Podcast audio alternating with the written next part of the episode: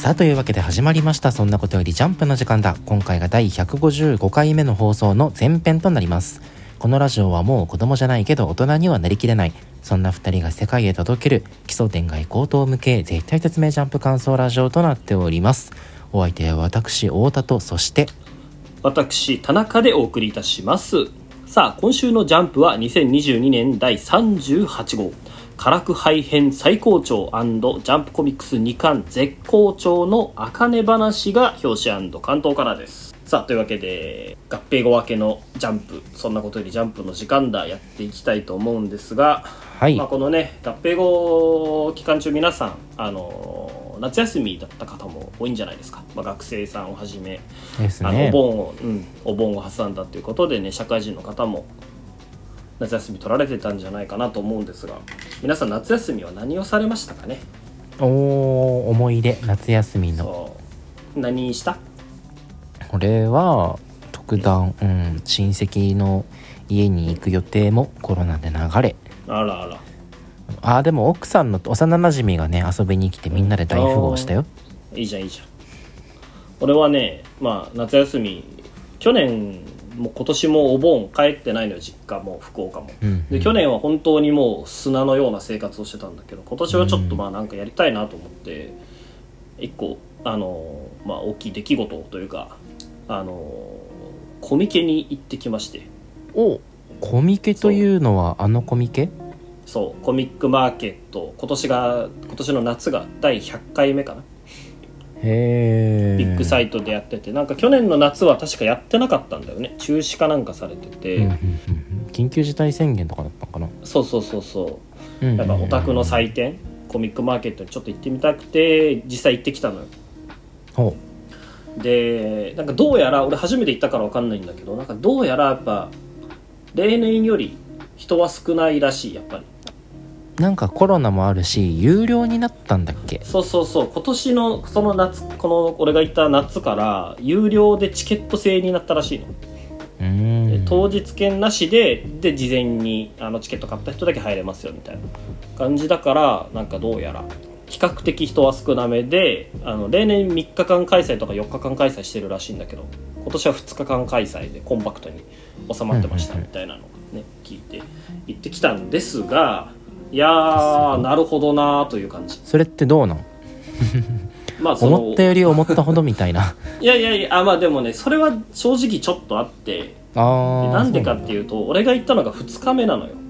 はい。で俺全然コミケについて調べずに行ったんだけど2日目ってメインが成人向けらしいのね、うーんエッチなんだそうエッジ言本が多めっていう。で俺はエッジ本を買いにコミケに行きたかったわけじゃなくてあの、うん。評論系が興味あったのよ俺。なるほどね。そう。なんかそのどうでもいいことについてそのその道のマニアというか構図家たちがあのまとめた評論系のやつを楽しみにしていったらそれが全くなくてあ全くないわけじゃない。なんかあの軍艦とか戦闘機とかの評論系のやつはちょろっとあったんだけどそういうのは全然なくてあの、まあ、特段買うものもなくぐるっと一通り見て回って帰ってきた感じ。うん。そう。そっか。でもいいじゃない。エッチだったんだから。まあ、エッチではあったけどね。エッチではあったんだけどでもこれも調べてない弊害なんだけど俺がツイッターでフォロワーしてるエッチ本家さんたちが結構出てたらしくて、おーあの無表示の西西先生とかいたらしい。うん。あめちゃくちゃエッチな人。本人がいたかどうかわかんないんだけどその新作とか発売してたらしくて、いやそれを知ってたら買いに行ってたなって、あ抑えてなかったんだその情報は。そうそうそう。あなるほどの他にもねそう俺がフォローしてる人とかね結構いたらしいからそこはちょっと惜しいことしたなと思うんだけどまあ本エリアについてはそんな感じかな。あのこれは良かったなっていうのがあってうん。あのコスプレ？うんうんうんコスプレ。コミケといえばだよ。そうそうそう。コミケといえばのコスプレなんだけど俺人生でそのちゃんとしたそういうコスプレしてる人見たことがなくて生で。うんなんちゃってしかないわけ。そうそうそう。でそのコスプレエリアに突入してまあね写真撮るのも恥ずかしいしスマホしかなくてもったいなかったから写真とかはないんだけどあの一通りぐるっと見て回ってなかなかこれはやっぱいい文化だなと思って。あークオリティが高いのがあそうそう。いい。うん。いい。クオリティ低い人もいれば高い人もいたねあでもまあなんかあれだねクオリティに関わらずじゃあみんなでそのコスプレを楽しむ文化自体が尊いっていうこと？うん。ああいいことだねそりゃうん。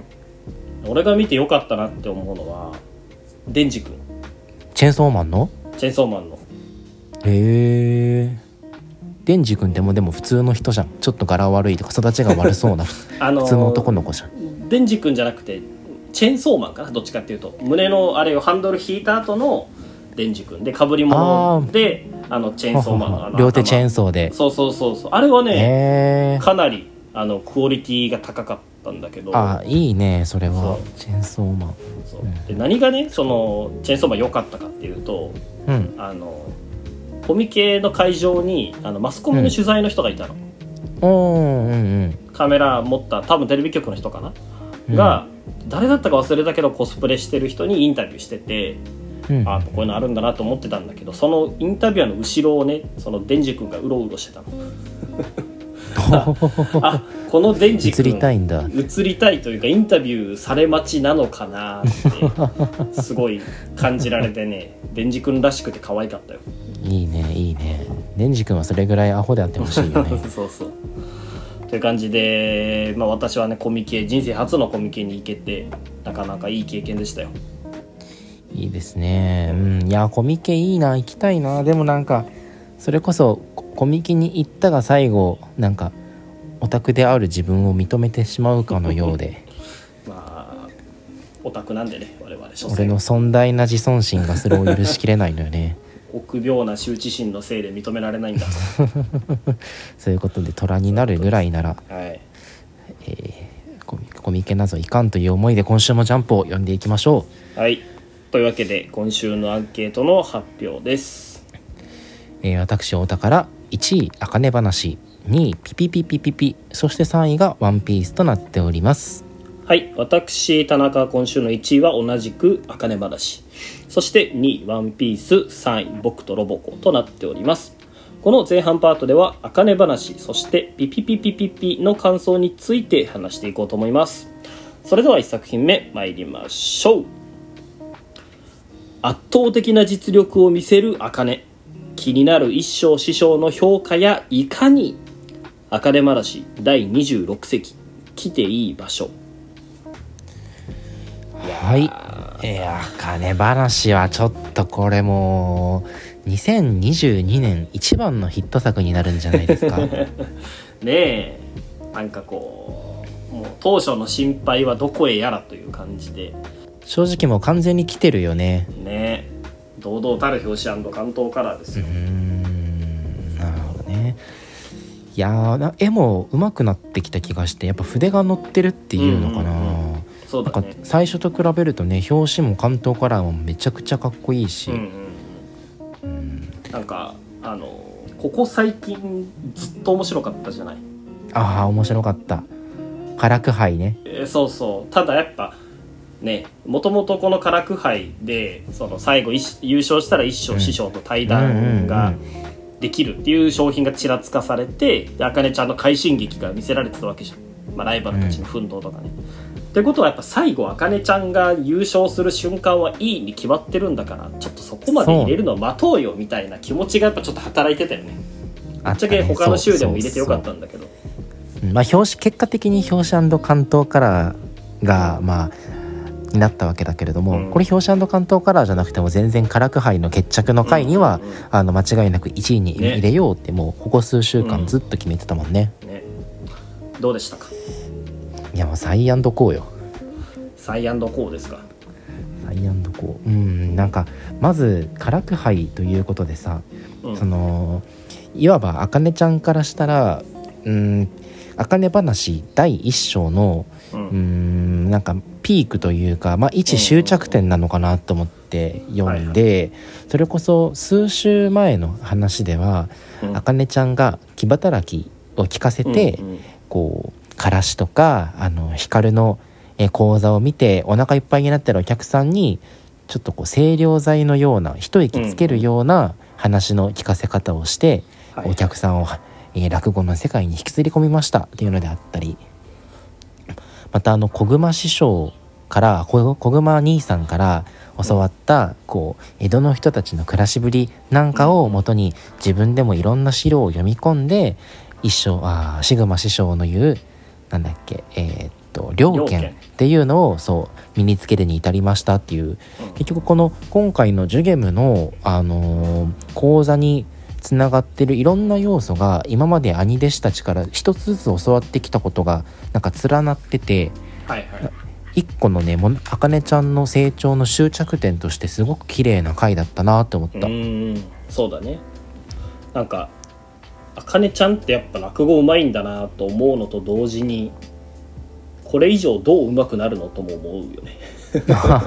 終着点というかさそこはねそうだね、まあうん何かしらのね回答は用意はしてくれるんだろうけども俺らみたいな落語素人からしたらうん。これ以上何があるのかがもう分かんないっていう状況まであのね持っていってるのがすごいんだけどなんかそのあかねちゃんがまあ今回勝った理由っていうのがさあの落語本来の面白さを見せたっていうことじゃない、うん。そうだね。そう。で予選はその受験も同じ受験もやってでしかもそれは言いたての技術のみで勝ち上がってきたわけじゃん、うんうんうん、うん、わけなんだけどそれだけでもさ熱いじゃん。予選で言いたての技術だけで受験もやって一本勝負でね。決そう。で決勝ではあの落語本来の面白さを受験で見せるっていう。それだけでも熱いのに、そこに予選でやった言いたてのうまさっていうのも載せてるじゃない今週。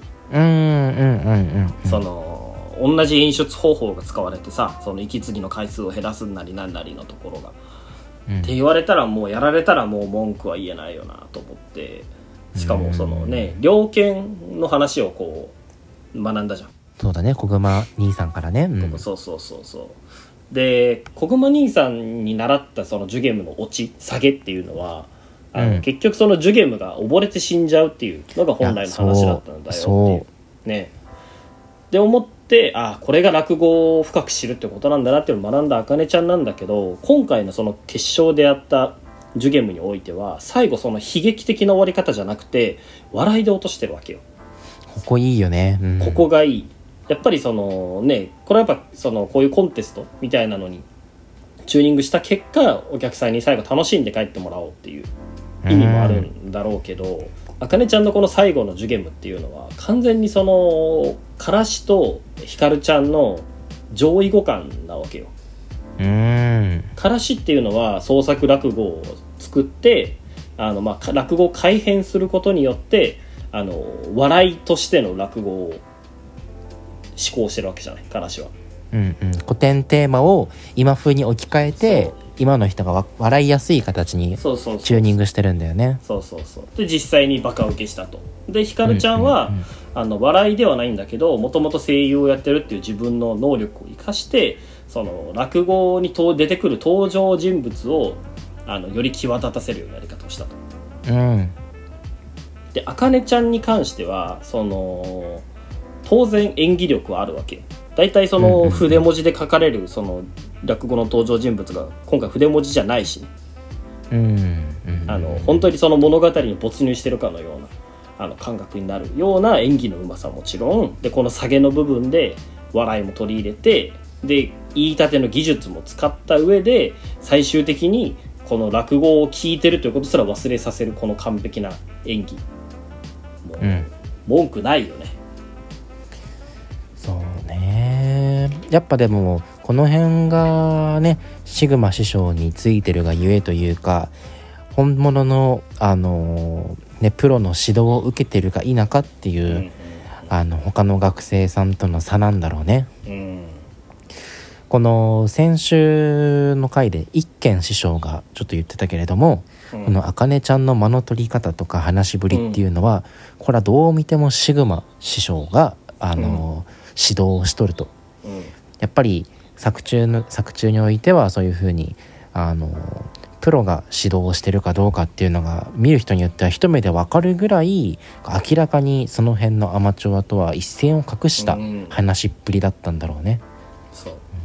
なんか全編通してあかねちゃんのドヤ感がないもんねこうね。光とかはすごい泣かせようとしてたし、うん。からしも「はい俺面白いでしょ」っていうこのドヤさ感が目についてたんだけどうん。あかねちゃんすごく自然体でお客さんに楽しんでもらうための一石っていう感じで描かれてるんだよね。ここの辺もすごくあかねちゃんの好感度を増す要因になってる。うん。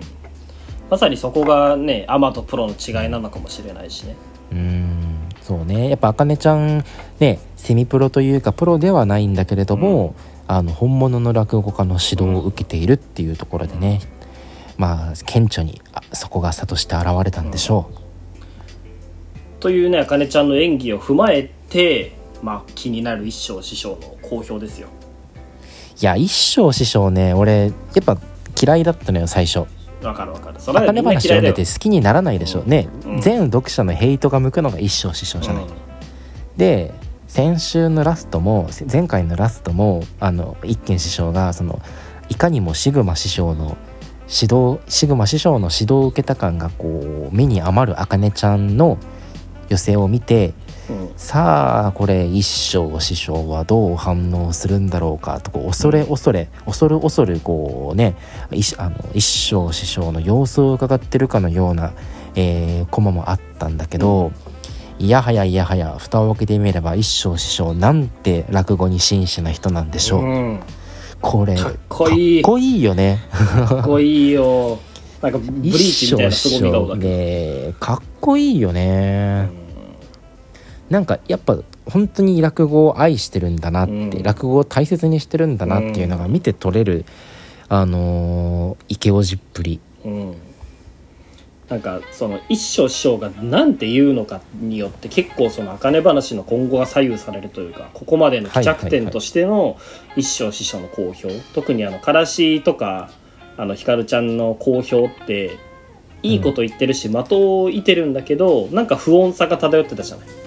うんちょっとこう優しすぎるというか、ね、そうそうそう俺たちの知ってるあの嫌いな一生はこんなこと言うやつじゃねえだろみたいな、うん。真偽が何か他にあるんじゃないかみたいな感じだったけど、今回あかねちゃんがここまで完璧なねプロ仕様の落語したことで何て言うのかってすげえ気になってたけどここはお前が来ていい場所じゃないって分かってるよなの一言っていうこの完璧さよね、いやーだからもうね、ね。お前はこの舞台に立っていいレベルをとうに超えてるんだと、プロ級の腕前である茜に対してその茜がプロに指示してるってことを見抜いた上でアマチュアの大会を荒らすなよっていう。いやーやっぱここでねその下手に褒めたりとかあとあのシグマ師匠の、えー指導を受けてることを見抜いてうん。邪険に扱ったりするでもなく、その腕前を認めつつたしなめる大人の対応でしょそうだから賛辞でもあるんだよねちゃんと。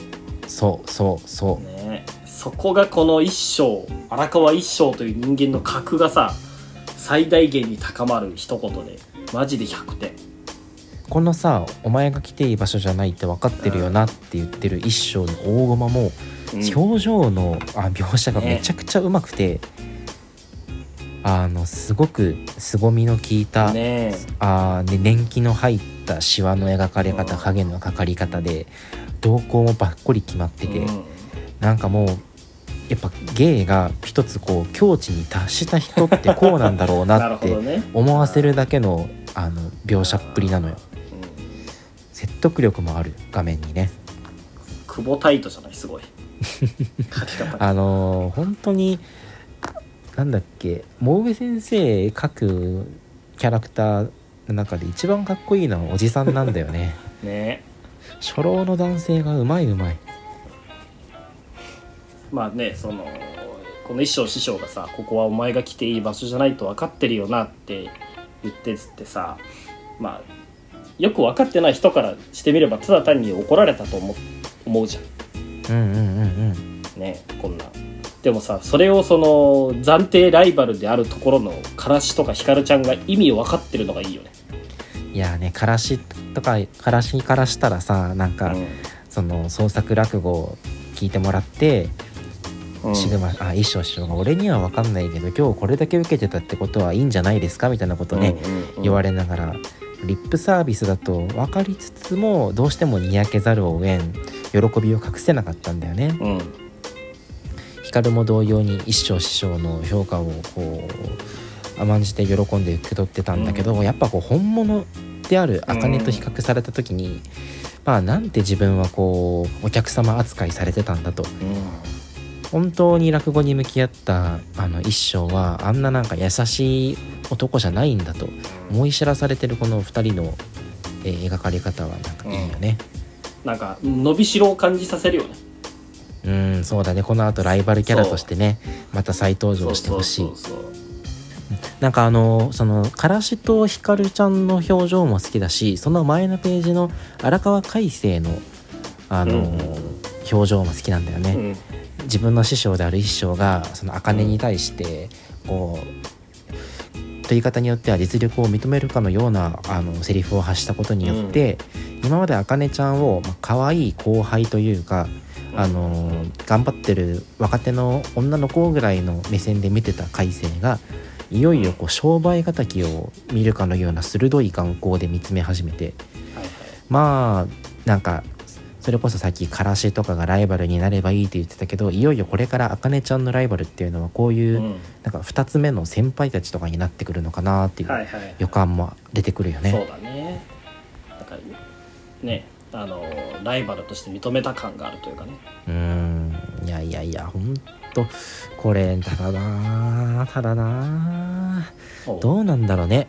そのい結局一生師匠とさあかねちゃんがこの後対談するわけじゃない、これどうなんだろうね。やっぱずっとね読者がモヤモヤしてる点についてさやっぱりそのお父さんの現在っていうのがあるじゃない、そうそうそうそう。そこがやねっぱ気にはなってるしその1話であんなセンセーショナルなねお父さんの落語人生幕幕引きをした上でここまで全く触れられてないっていうのがすごい気になっててなんか何を一生に聞くのかなっていうのもあるし。しかも知れば知るほど一生がまともな人なんだよね。そうなのよね。あの落語の腕前はもちろんのことうん。あの後進育成を頑張ってるし落語の間口を広げようとしてそのからしとか光みたいないあの挑戦的な落語に対してもこうふと受け入れる懐の広さを見せて、あかねちゃんに対しても頭ごなしに否定するんじゃなくてあのたしなめつつもちゃんとグランプリに選んでるし、なんかねそのあかねちゃんがお父さんをなんで破門したのかって聞くのかあのそれとも恨み節を言うのかとかすげえ気になるんだけど一生師匠がお父さんとか、まあ、あの当時の弟子たち全員破門したのってやっぱりその落語界に新たな風を吹き込むあれがなかったからなんじゃないのかなと思ってさ。落語界を思うがあまりこいつらをこのまま育てても落語界に未来はないなっていう意味での破門だったんじゃないのかなって思うんだけどなんかそこでそのね今回一生師匠が理由を明かしてしまったらあかねちゃんなんか納得するような気もしてさうんうんうんうんただそうしてしまうともう一生師匠との、あのー因縁がなくなってしまうからどうやって物語続けていくんだろうっていうこう期待感というか不安感もあってね。やっぱこう明言はせずにうん。前にもいつかわかるじゃないけどなんか そういう言いっぷりで濁すのかな。いやーどうなるんですかね。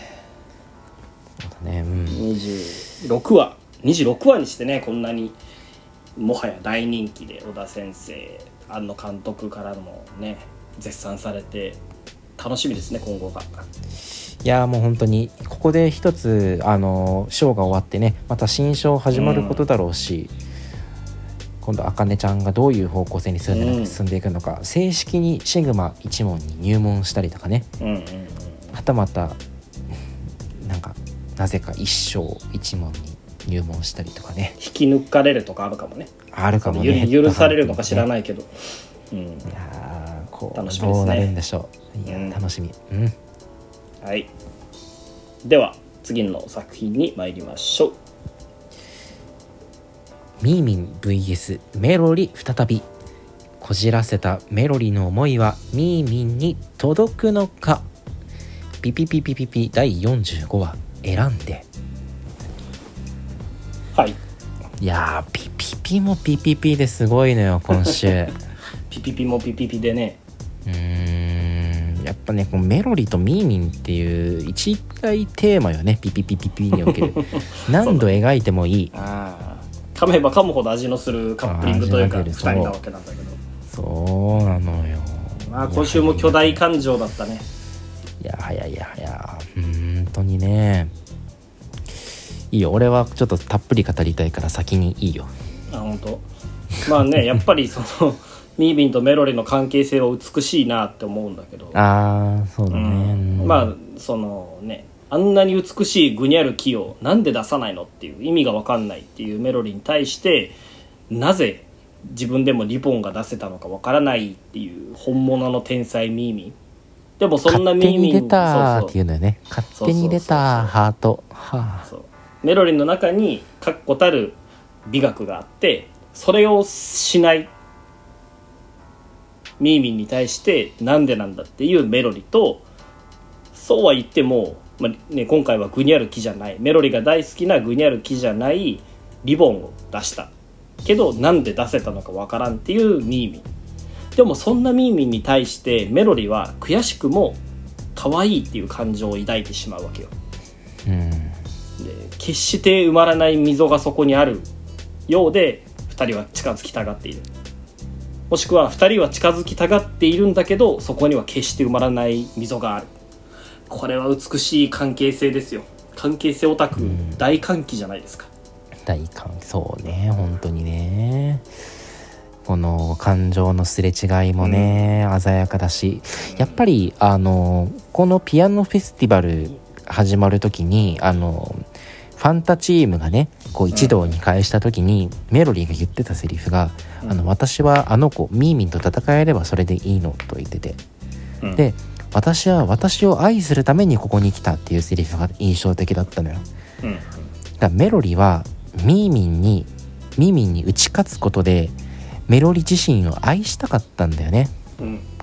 そう。自分があの自分はもともとグニャグニャするような演奏を得意としててそれで天才と周りからもてはやされてたんだけどああのミーミンの見せるグニャグニャの木こそが一番美しいと自分自身が思ってしまった、うんそんなミーミンを殺すためにあのミーミンがピアノを嫌いになるように今まで自分はグニャグニャを抑えて彼女がピアノを嫌いになるまでなんとか粘ってきた。けれども、彼女が自分をやっぱり解放してしまったからならその解放されたグニャグニャの木を自分のグニャグニャで追い越すことで彼女に勝ったことをあ勝った自分を愛してあげたいと、うん。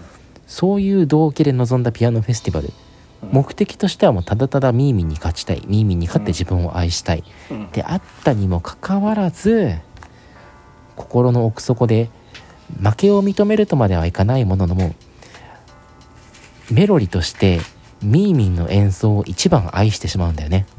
うん。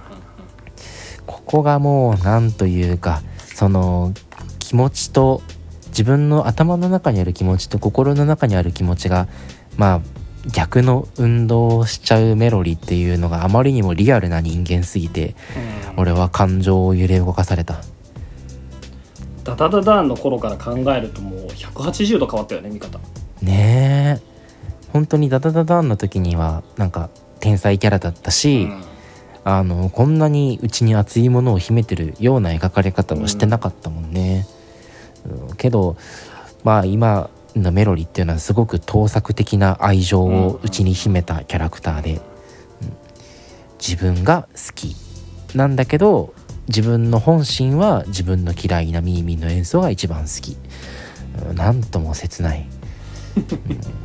でそこまで来てそこまで来てさあのなんだろう自分はもう頭でどう考えても自分は自分の演奏よりもミーミンの演奏の方が好きになっちゃったってミーミンの演奏が一番だと思っちゃったってなった時に、うん。じゃあ誰が私の演奏を愛するのよって。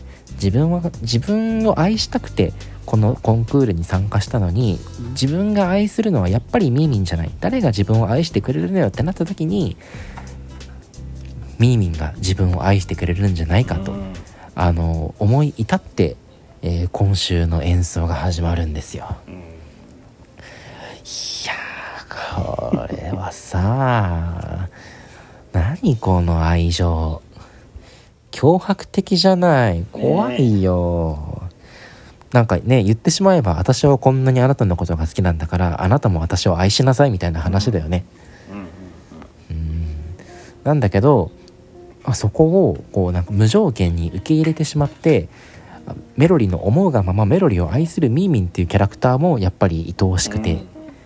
そのメロリの愛の重さになんか耐えきれずに壊れてしまうでもなく天天真爛漫さゆえというか、まあ、そのメロリの巨大感情に気づいてないからなのかもしれないけれども、あの純粋に心の底から、えーメロリのぐにゃぐにゃを楽しんでうんであのーメロリの演奏を愛するミーミンっていうのがまたこの2人の関係を、えー彩っててなんとも尊いのよ。は あてーてーってこと？